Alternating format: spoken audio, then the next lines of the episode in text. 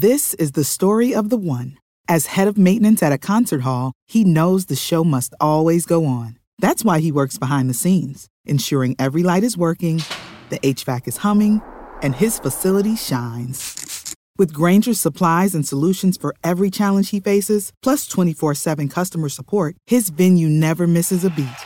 Call click grainger.com or just stop by. Granger, for the ones who get it done.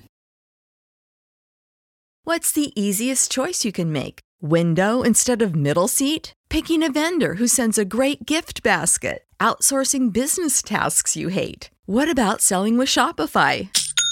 Whether you're selling a little or a lot, Shopify helps you do your thing, however you cha-ching. Shopify is the global commerce platform that helps you sell at every stage of your business. From the launch your online shop stage to the first real life store stage, all the way to the did we just hit a million orders stage. Shopify's there to help you grow. Whether you're selling scented soap or offering outdoor outfits, Shopify helps you sell. Wherever and whatever you're selling, Shopify's got you covered. Sign up for a $1 per month trial period at shopify.com slash try. Go to shopify.com slash try now to grow your business, no matter what stage you're in. Shopify.com slash try. You have now, I think, 90% of the players are now registered to vote, or as a, at last, I think before they all got in, there's like 20%. So a lot of these guys were not aware. They were not aware of, you know, their role in society and what they could do in contributing. And now they understand they have a voice that can come with their vote, with their vote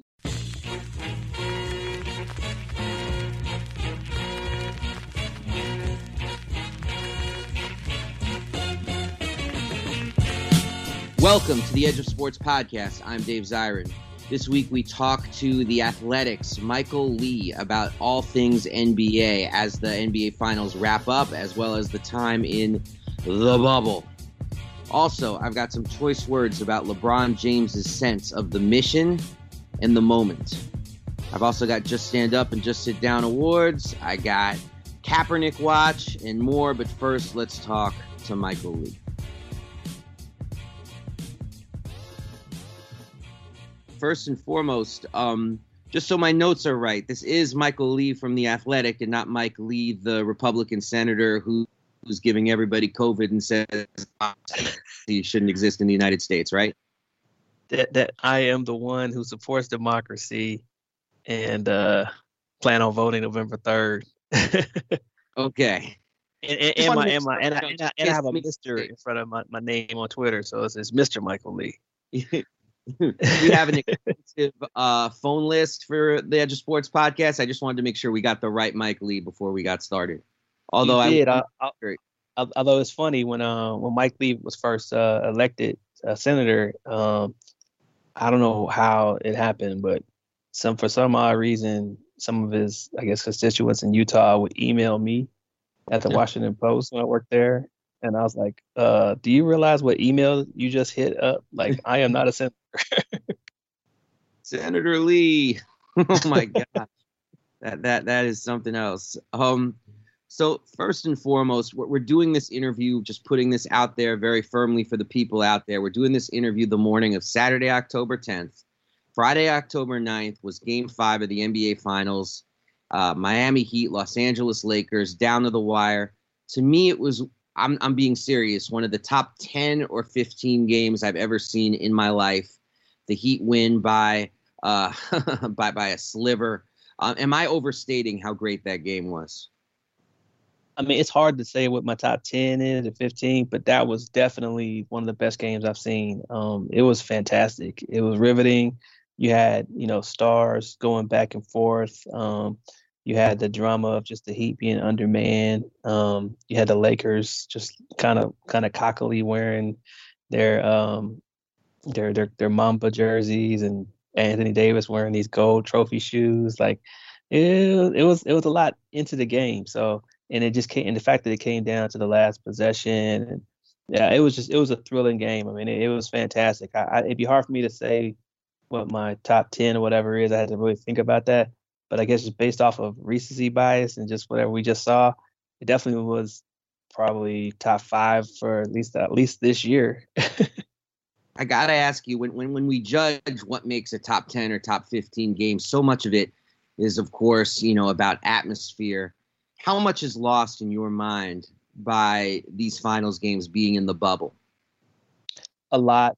Um, I mean, you get to see who is really a hooper and who loves basketball and is not really caught up in the ancillary stuff that that comes with you know being a hooper. Um, and I think that's been probably been the one most impressive aspect of it all is that these guys are really committed to just playing ball and like you know that this is a pure thing for them. You know, even though they get compensated well, there's a lot that comes with it in terms of the fame and the and all, all the adulation.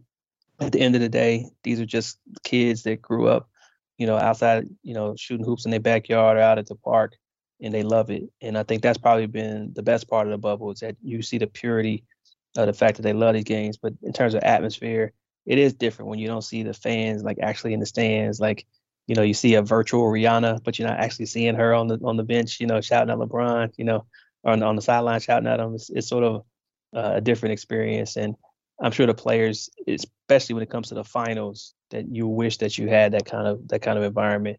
Because I, there were a couple games like game five was special, game three was special, but like game two sort of felt like just a game in a gym with no fans. You know, it's just kind of an empty, low vibe kind of game, and, and you don't get that in the finals. Every game is high energy. Has anyone in the bubble, and there are other people who we could put up there as possibilities, people like Dame Lillard, Jamal Murray, uh, the Joker, even Tyler Herro, but has anyone in the bubble done more to advance their rep in league circles than Jimmy Butler? No, I don't think so. Um, I mean, what he's done is just totally transformed just the perception of him as a person and as a player. Because I think going into this bubble, you know, no one would classify him as a superstar. They'd say he was a really good all-star caliber player, but he's not really on that that elite level. You know, there's a separation, and he's just right under, right beneath that. But when you go toe to toe with LeBron James and you have a 40 point triple double and then have a 35 point triple double two games later, and you get wins against, you know, the best player of this generation, um, you're up there in the upper echelon. And when you take a team that was a fifth seed, you upset Milwaukee, you knock off Boston, and now you're making a heavily favored Lakers team. Think about, you know, everything going forward. Um, you're an elite player. And I think he's done that. And I think people now realize that, you know, he probably was miscast in Minnesota and Philadelphia as being a sidekick when he should have been the lead guy, you know. Mm-hmm. And that those franchises probably should have should have respected him as that. And the Bulls made a mistake in not seeing the value in just what he contributed to winning. You know, that, that's why you got to give Pat Pat Riley credit. You know, he looks and, and sees guys and, and knows what they can do, and he puts them in that heat culture and squeezes out the best of them. So I think a lot of it is that he was underrated, but you also got to give credit to the Miami Heat because I can't think of a player who had his best years once he left Miami. You know, mm. when you think about guys who've been through the heat, their best years kind of come when they're, they're when they're in that heat uniform. Um, you know, and I think that's he, he's he's the latest example. And we got to give some credit, according to stories, uh, to Dwyane Wade because uh, the story is that Spoelstra and Riley were doubting whether Butler was that guy, and Wade insisting that his fellow Marquette brethren uh, was, in fact, that guy. Yeah, and it's crazy too when you think about how Dwyane Wade left the, the Heat to go to Chicago to play there, and the entire time Wade is just sitting there, just wondering like why this Bulls structure is nothing like anything he dealt with in Miami, and he's just complaining to you know Jimmy Butler the whole time and explaining to him what it was like with the Heat, and it basically just turned into a, a season long recruiting pitch to the Miami Heat that neither one of them knew that was happening. And once the Bulls traded Jimmy, you know, he, started thinking about places that he wanted to play when he once he took control of his career. Miami was at the top of that list, and they came close to trading for him before Philadelphia snatched him. And so there's always sort of been this connection. And I always think the beauty of basketball is that you always see these ties and just the separation. You know, you think about um, Pat Riley, right? His assistant coach was Jeff Van Gundy, whose assistant coach was Tom Thibodeau. Tom Thibodeau was who introduced Jimmy Butler to to NBA basketball. And now Tom Thibodeau, who was a disciple of a Riley disciple, hands him off to a Riley to Pat Riley and now you get to see the best of Jimmy in, in, an environment that seems to match him. He's he's with his tribe now, and, and you see him playing with the, that kind of defiant, cantankerous kind of you know tone. And he's got a, he got a group of guys that that matches his his his uh, style. It is stunning because sometimes you know you think about Dwyane Wade on the Bulls as being almost like an accident of history, like yeah, know, a dream sequence. Like, did that really happen? And yeah, yet it turned it in a, in a in a Wade Bulls jersey once, and it just freaked me out. I was like, "What is this?" Yeah, and and yet it it it turns out to be maybe the pivot of a very important basketball history moment of the recruiting of Jimmy Butler yeah, it's pretty incredible. And I think that, you know, you got to give Jimmy props too, because he stayed true to himself throughout this whole process. You know, um, people were saying that he's difficult to deal with and that he's, you know, a malcontent and he's just a, a team cancer. And he played along with it. He would joke, up, he would joke about it. But all along, he was just right, waiting for the a right situation to be around guys that, you know, rep, that understood hard work, understood accountability, and all the things that are required to be competitors and to really be champions. And he never really won, but he never was surrounded by winners. And you know, when you look at Miami, from Pat Riley on down, there's there's a structure there, there's a demand there, and it's just it's been the perfect fit for him. Amazing. Now, so it's three games to two as we're doing this interview Saturday, October 10th. And I feel bad asking you this because by the time this goes live, game six is already going to have been played because it goes live on Monday. Game six is Sunday night. So, but where are you on the belief meter that the Heat could either send this to seven or even come back all the way? You know, at this point, I don't even care because what what I, I I think I'm I'm impressed that they were able to win two games because you look at it and it's not mentioned hardly enough. It's not said nearly enough. They're without their leading scorer this postseason. I mean, Jimmy Butler's their best player because he does everything. He, he fills in whatever gaps. And I always say that, you know, Jimmy's in a unique situation because he doesn't have a supporting cast. He supports the cast, which is a different kind of role that a superstar often plays. So he just does whatever needs to be done. And now he has to score and, and get triple doubles. But they're missing Goran Dragic, who is, to me, um, you know, a really great guy. Like he's he's and he's also somebody who just showed tremendous patience, you know, in Miami and just hoping for the opportunity to play. But he's out. And I was just looking thinking about teams that lost their leading scorer during the postseason, what happened. And I go back to 1989 when Magic was with the Lakers and he pulled his hamstring in game one against the Pistons and they got swept. Um, and then I'll go back to um, or was it game two? I think it was game two. He, he pulled his hamstring and they got swept. And then I go to last year when the um, Kevin Durant came back from his calf injury. He probably shouldn't have played anyway, and he ruptures his Achilles and he goes out. And then Klay Thompson gets hurt and he, you know, tears his uh, ACL, and they wind up losing to the Raptors. And so when you lose somebody like that and you're already kind of undermanned, you're a fifth seed, you're not expected much, not much is expected of you you should get swept. Like that's what that's the expectation is that you're going to be gone. But it's a credit to the Heat. It's a credit to their culture. It's a credit to the defiant nature of all the players that they have on their roster that they that they even made it to win two games. So if they win three, so be it. If they don't, I think that they've made a clear case that you know that this is an organization that's about you know extracting the best they possibly the most they possibly can out of you and producing the best version of yourself and um, there's so many cases, so many examples you can make um, since Pat Riley's been in Miami and since Erik Spoelstra's really been coach.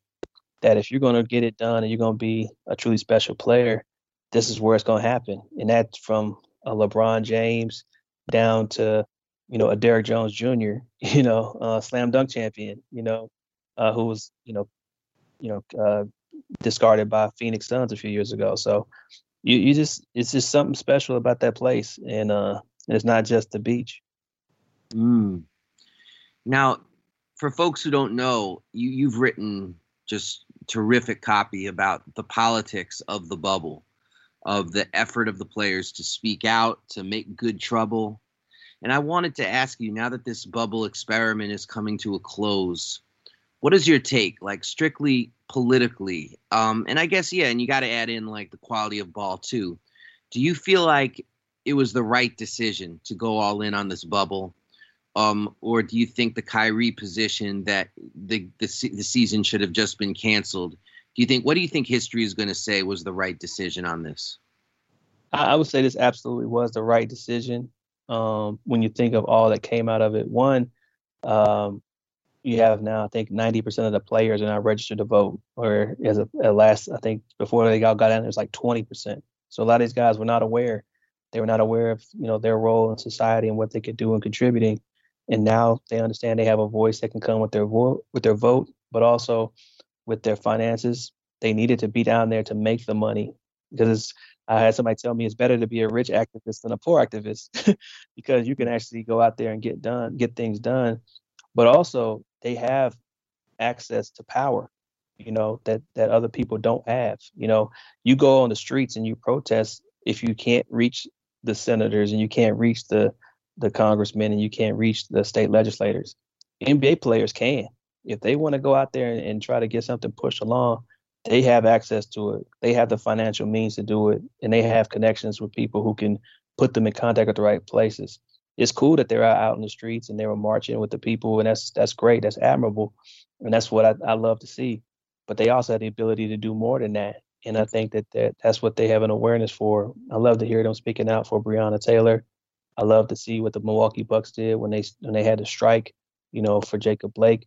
I think that that was a powerful statement even if they didn't come anything, even, even nothing came of it, other than just waking up people and saying that you know we need you to look at us as complete whole human beings and not just here for your entertainment value.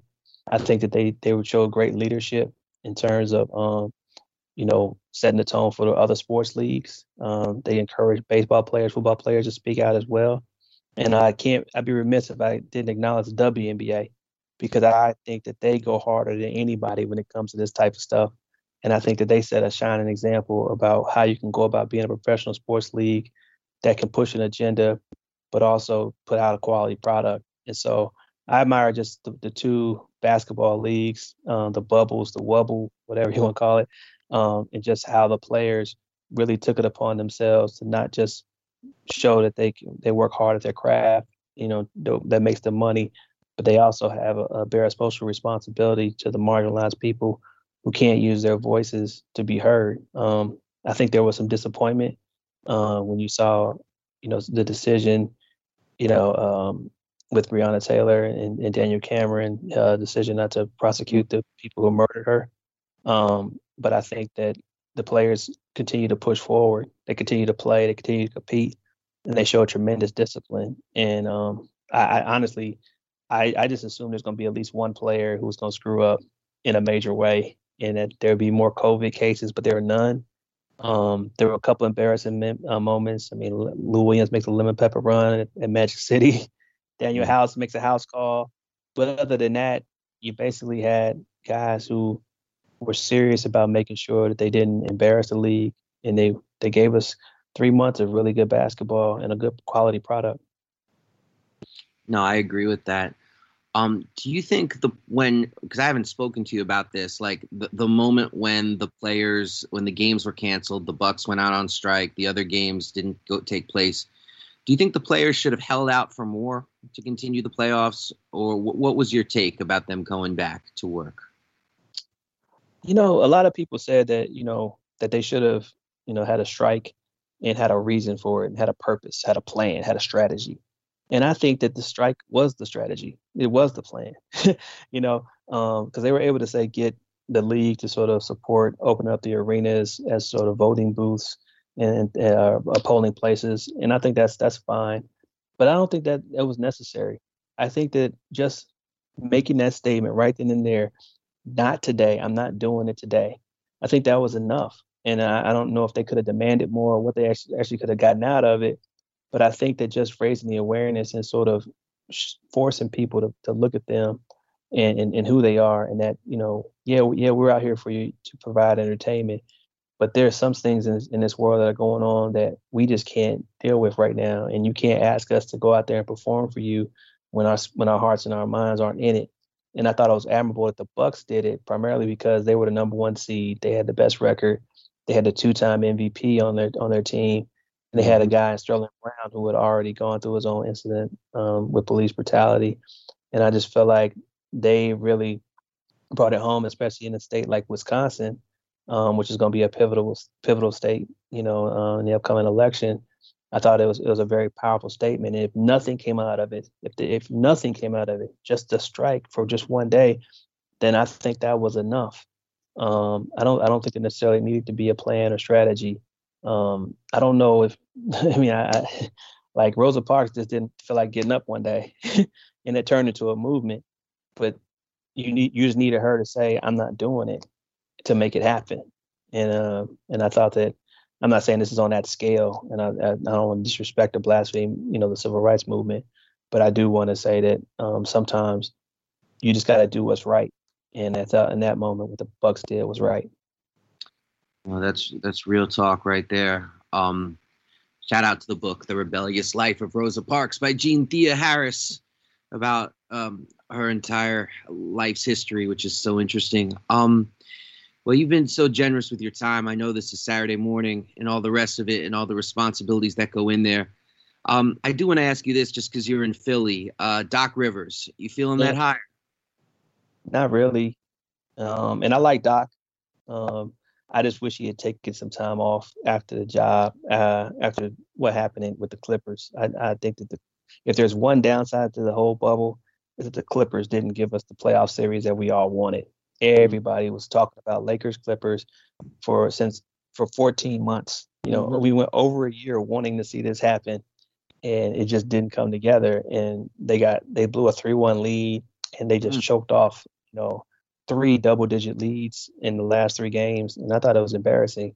So he's going from one mess um, to another one in Philadelphia, which a lot of people don't view it as a mess because they have two great talents in uh, uh, Ben Simmons and Joel Embiid, but there's a lot of the, there's a lot there in terms of the sense of entitlement, uh, the lack of accountability, and just developing bad habits over the last couple years. He's going to do a lot of cleaning up, you know. So he may have left a mess with the Clipper land, but he's got to sweep up what what Brett Brown left behind in Philly. And um, I don't know if they'll be able to solve all their answers because they have um, solve all their problems because they have, you know, um, bad contracts, bad fit, uh, ill-fitting roster, and they got to do some cleaning up. And they also got to kind of change the culture there a bit.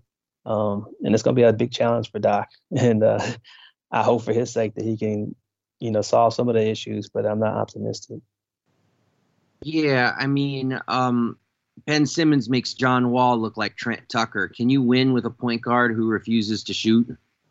No, that's why I think they're going to have to eventually play him at power forward because you can't be at the top of the key handling the ball if you're not willing to shoot it.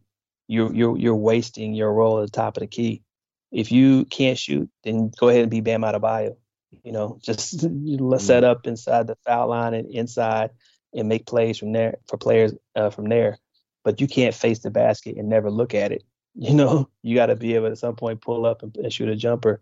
Otherwise, you're hurting your team because teams don't have to defend you. They can double off and start defending uh, Joel Embiid or Tobias Harris and make things situation hard for them. They can't get to the basket because there's limited spacing because they can just crowd the paint, clog it, while you're just standing up there dribbling, looking for somebody to get open. Uh, if you're not ever going to be aggressive and shoot jumpers, and I don't need them to shoot threes. I, I never thought you needed to shoot threes. Jimmy Butler had a 40 point triple double with no threes. I mean, you can still play this game if you got a mid range game or you got something else going for you. But if you're never going to shoot the ball, then you need to figure out what your new position is going to be because I can't have my point guard refusing to shoot. that's real talk right there. Uh, Michael Lee, I really do appreciate the time. Any music you're listening to you want to share with us?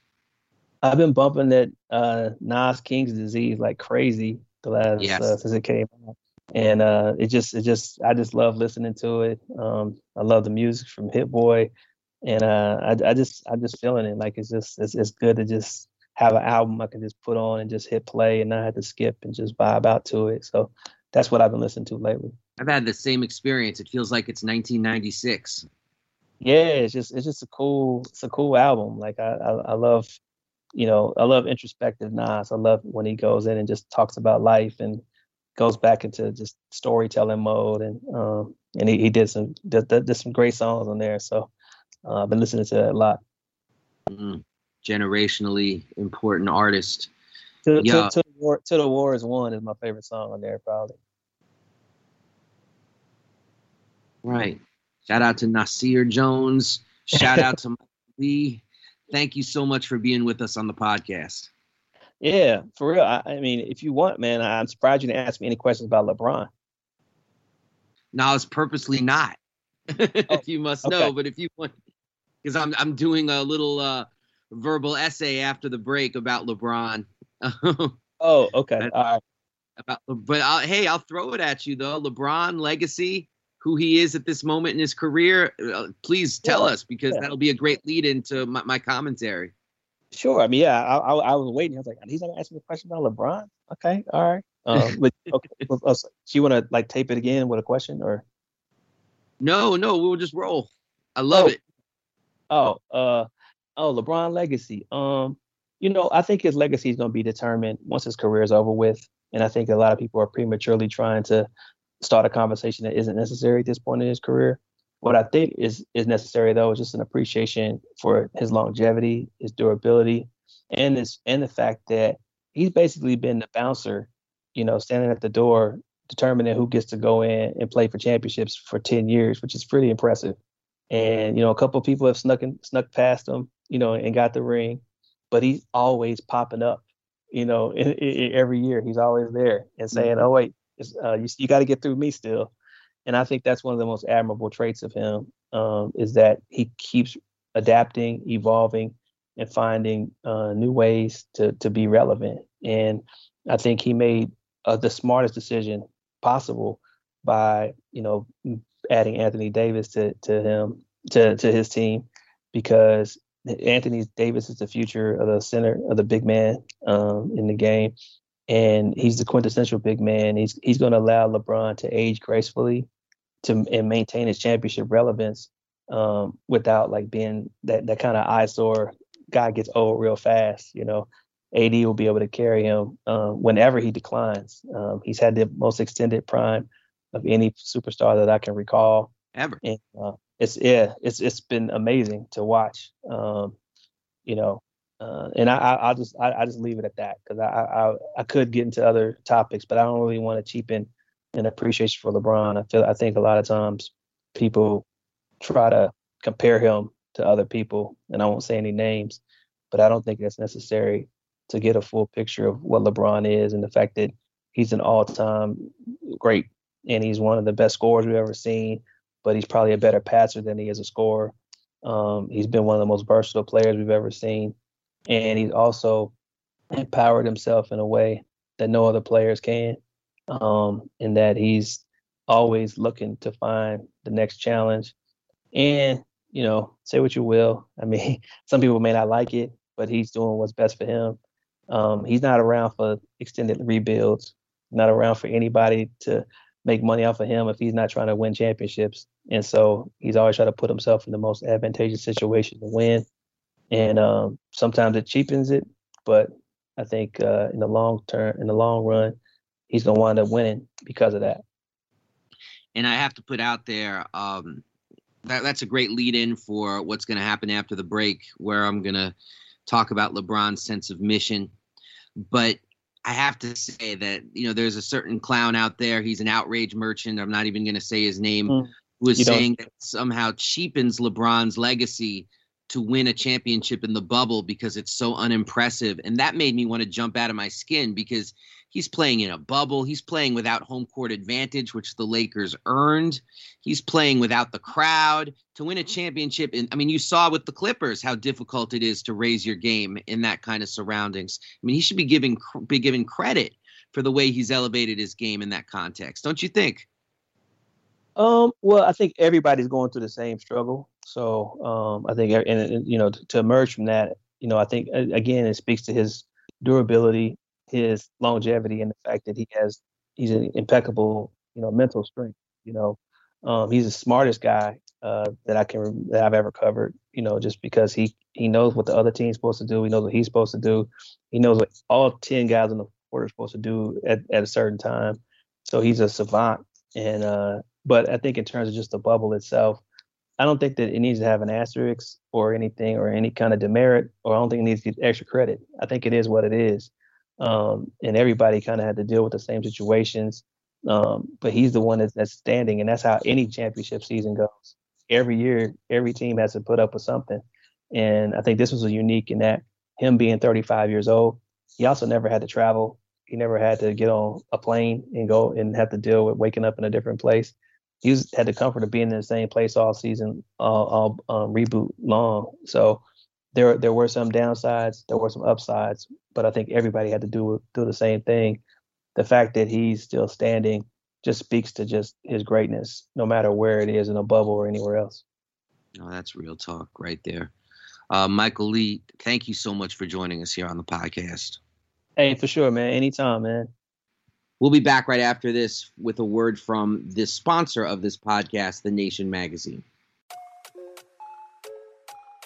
We'll be back right after this, but first, a quick word from the sponsor of this podcast, The Nation Magazine.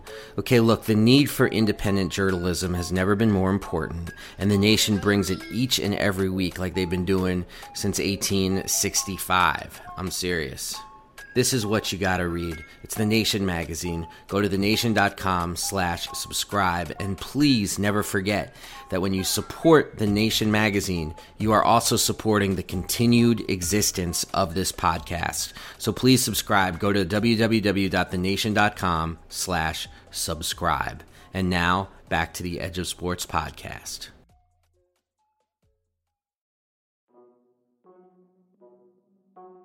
We are back on the Edge of Sports podcast. I've now got some choice words about LeBron James' sense of the mission and the moment. So, can LeBron James save democracy? Saving democracy seems a hell of a lot to ask of a basketball player, even one with the galactic gifts that the ageless James still possesses. But LeBron, as if this hasn't been manifestly clear for a decade, has aspirations that stretch far beyond the boundaries of a 94 foot piece of hardwood. It started with a simple photo in 2012 of LeBron James and his Miami Heat teammates in hoodies to protest the racist stalking and murder of Trayvon Martin. That image became perhaps the first sports photograph to go viral across social media. It was certainly the first one to catch a mass audience at the intersection of sports and politics. There was a power to the image. Black players, white players, American and foreign born, all made anonymous by a hoodie shadowing their faces, but also unmistakably branded with LeBron's affirmation. From that moment on, we've seen LeBron James come into his own power, using a social media platform that is even greater than the Twitter addicted president to reach people with a series of images and messages. Each one has become iconic, markers of our time, there is LeBron in his I Can't Breathe shirt. There is LeBron calling Donald Trump, you bum, when Trump disinvited the Golden State Warriors to the White House. There is LeBron starting a public school in his hometown of Akron, Ohio, and using his social media with great pride at showing at risk kids pursuing their dreams. There is LeBron just last month laying his pain out for all to see when a Kentucky grand jury, on the explicit direction of Attorney General Daniel Cameron, did not bring charges against the police killers of Breonna Taylor. He wrote, I've been lost for words today. I'm devastated, hurt, sad, mad. We want justice for Breonna, yet justice was met for her neighbor's apartment walls and not her beautiful life. Was I surprised at the verdict? Absolutely not, but damn it, I was, and still am hurt and heavy hearted. I send my love to Breonna's mother, family, and friends. I'm sorry, I'm sorry, I'm sorry. The I'm sorry is the most revealing part of his message. It's an acknowledgement of his own power and his feeling that, as Spider Man taught us, that with great power comes great responsibility. Now, as of this writing, we have LeBron fighting to get people out to vote, attempting to have the fines of the formerly incarcerated paid off so they can have the franchise, and trying to bring this dark chapter of U.S. history to an end. We have not seen a superstar athlete who used their mighty platform to further political struggle in such a manner since Muhammad Ali. This is beyond Ali. Because of social media, LeBron is not dependent, unlike Ali, on mainstream coverage to tell his side of the story. Because of social media, LeBron does not require a Howard Cosell type figure to act as a buffer between the public. Because of social media, LeBron doesn't only have a message, he is the message. There's another aspect of LeBron's influence that is often underdiscussed. By choosing to engage with the world and be a voice against police violence as well as for voting rights, he's been able to accomplish two tasks. The first task, which happened in the aftermath of the Miami Heat photo, was that his own political engagement created a force field for other players to come out of the political closet, be heard, and not face repercussions from management. After all, if LeBron is speaking out, how can you punish the last guy on the bench or an aging veteran for also speaking their piece? A younger fan might not believe it, given today's woke, player empowered NBA culture, but this was a league in the 1990s that exiled two players, Craig Hodges and Mahmoud Abdul Rauf, because they were political athletes who spoke truth to power in a manner that did not go with the NBA's marketing imperatives. LeBron bent the entire culture of the league to his will, making it less about what could be sold and more about what could be told. If the NBA is proud to stand for something bigger than the game, they have LeBron to thank for dragging them into the 21st century. Yes, Adam Silver should get credit for recognizing early in his tenure that he needed to go where the league's best player was taking him. But we should recognize that this was a case of the player leading and the league following. In fact, it is difficult to imagine this entire bizarrely positive experience in the bubble without LeBron. Adam Silver, Michele Roberts, and hundreds of employees should get all the credit in the world for creating a safe space where there would be no positive COVID tests and a legitimately recognized NBA playoffs. But the way that the league was able to express politics during the play and be seen as a part of the largest social upheaval in the history of the United States, of unapologetically saying that black lives do in fact matter, is difficult to imagine without LeBron. Hell, if LeBron had sided with Kyrie Irving, I know not very likely, and said that the bubble would be a distraction from the movement in the streets, there's no good reason to think that the season would have gone forward at all. No LeBron, no NBA. Similarly, when the Milwaukee Bucks shocked the world and went on strike, refusing to take the court following the police shooting of Jacob Blake in Kenosha, Wisconsin, there was a question whether the playoffs would even continue. It is stirring that, according to all reports, it was LeBron and the Lakers, as well as the Clippers, who wanted to just ditch the rest of the season. If LeBron had firmly said that there would be no playoffs, then it is safe to say that there would, in fact, have been no playoffs. That is important to remember. Even though it was LeBron chasing Michael Jordan's six championships, even though it was LeBron chasing every playoff record in the books, even though it was LeBron with perhaps the most to lose, he was ready to walk. Then, to his credit, he saw that the Lakers and Clippers were in a minority, and they made the choice to listen to Chris Paul, listen to the Union, and continue the playoffs. At the precise moment when LeBron had to surrender his mogul icon status and become his other identity, the Union ball player, he wore that outfit and acted accordingly. There's no question that LeBron has his detractors. He is of a different generation than the younger players in the league. He can, to the rankling of some, carry himself as more of a boss than a player. There are those who resent his power, his sway, and his impatient on court mannerisms. But when Donald Trump took a big shot at LeBron, calling him unintelligent, the defenders came out of the woodwork, starting with Michael Jordan himself. And then a floodgate of athletes from Steph Curry to Nick Young took to Twitter to defend him, with Nick Young saying LeBron is going to be president someday. Although LeBron might be the only person who becoming president would constitute a demotion. Players leap to LeBron's defense because there is an understanding that he has blazed a very particular trail unique in sports history. He is a mogul activist, someone who is both of his sport but also bigger than his sport. He is able to have mainstream appeal while being unapologetically for black liberation. He is able to aid his local community in Akron while also having the influence globally to affect change. Has LeBron navigated every political pitfall perfectly? Of course not. To hear him speak about China and their oppression of the Muslim minority would be groundbreaking. To see him work not only for the vote, but to also loudly call out voter suppression would be vital to this moment. When we consider that this is someone who's been in the public eye for 20 years, over half of his life, when we consider that he was called the chosen one before he was old enough to drive a car without a licensed driver in the passenger seat, then one can only tip their hat to the path he has blazed, the influence he has had, and the story he has written. Dr. Martin Luther King Jr. said, Let us realize the arc of the moral universe is long, but it bends towards justice.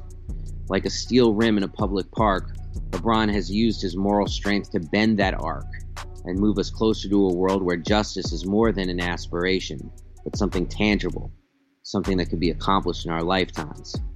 Love him or hate him, he will still be there, all six foot eight, 260 pounds, bending that arc into a bridge away from our dystopian present and towards a better future.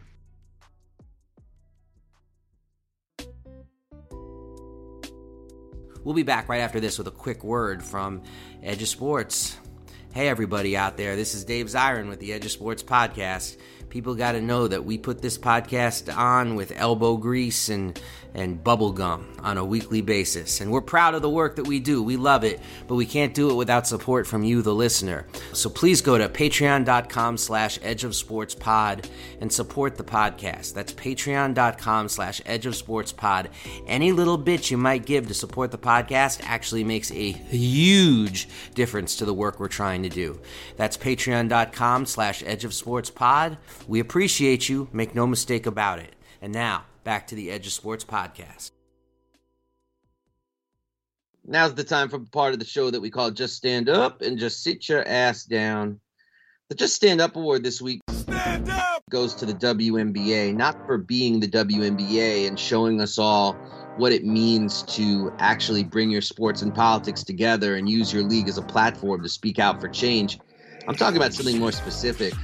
There was uh, what we thought would be a tragedy earlier this week, and hopefully she'll get any help that she needs. But a WNBA veteran and star named Cappie Pondexter went missing, and she's since been found. But people didn't know where she was. She didn't have her ID, and there was something profoundly moving if you if you followed this about how the WNBA players, the union, the league, they all took to social media to be like, "We need to find Cappie." And I was just like, what other league would do this? Where if somebody was in some kind of distress or duress, everybody coming together, everybody, union players, league, to be like, where's Cappie?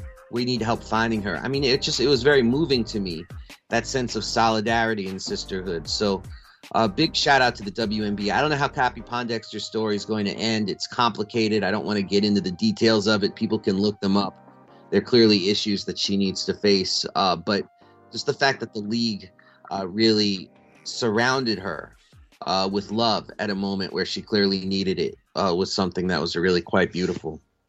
The Just Sit Your Ass Down award. Sit your ass down. Sit Your Ass Down goes to Donald Trump and the Republican Party for using an image of Jackie Robinson in a campaign advertisement.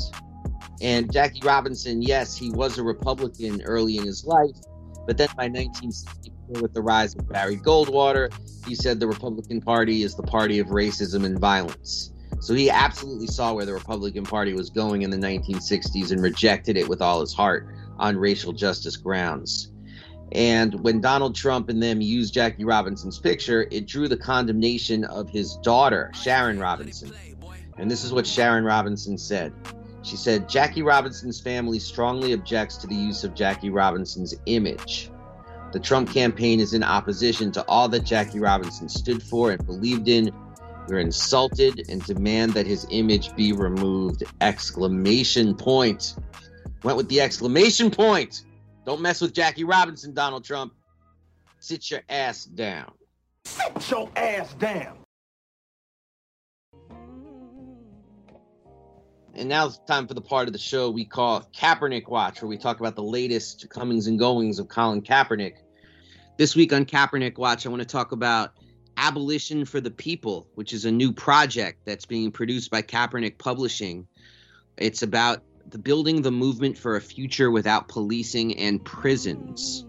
And over the next month, this project is going to publish 30 articles from organizers, political prisoners, scholars, and advocates all of which point to the crucial conclusion that policing and prisons do not serve as solutions for the issues that the people and the state deem to be social problems. Some of these essay writers include Angela Davis, Mumia Abu Jamal, and Colin Kaepernick himself. And Kaepernick's essay is already up. It's fantastic. People should check it out. And this is what Kaepernick's doing. People ask me sometimes, like, hey, what, where is Colin Kaepernick? Why isn't he more outspoken? Why isn't he doing this or that? Well, this is what he's doing. He's doing Abolition for the People, the movement for a future without policing in prisons. It's over on Medium. It's an incredible series. I've posted about it on my Twitter page at Edge of Sports. People should definitely check it out.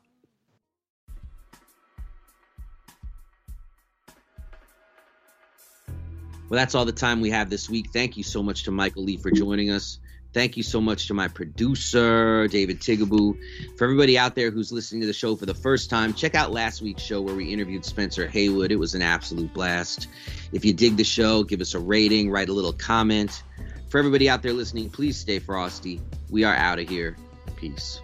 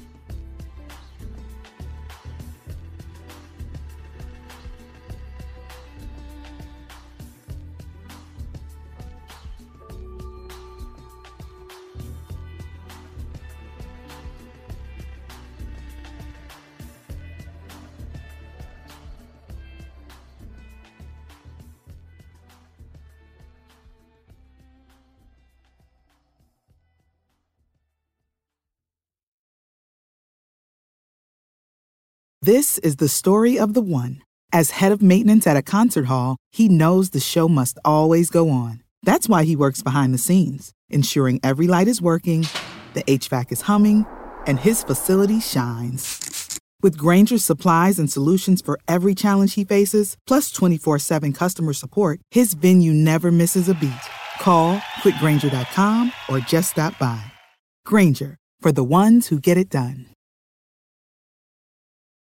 When you need mealtime inspiration, it's worth shopping Kroger, where you'll find over 30,000 mouthwatering choices that excite your inner foodie. And no matter what tasty choice you make, you'll enjoy our everyday low prices, plus extra ways to save, like digital coupons worth over $600 each week. You can also save up to $1 off per gallon at the pump with fuel points. More savings and more inspiring flavors make shopping Kroger worth it every time. Kroger, fresh for everyone. Fuel restrictions apply.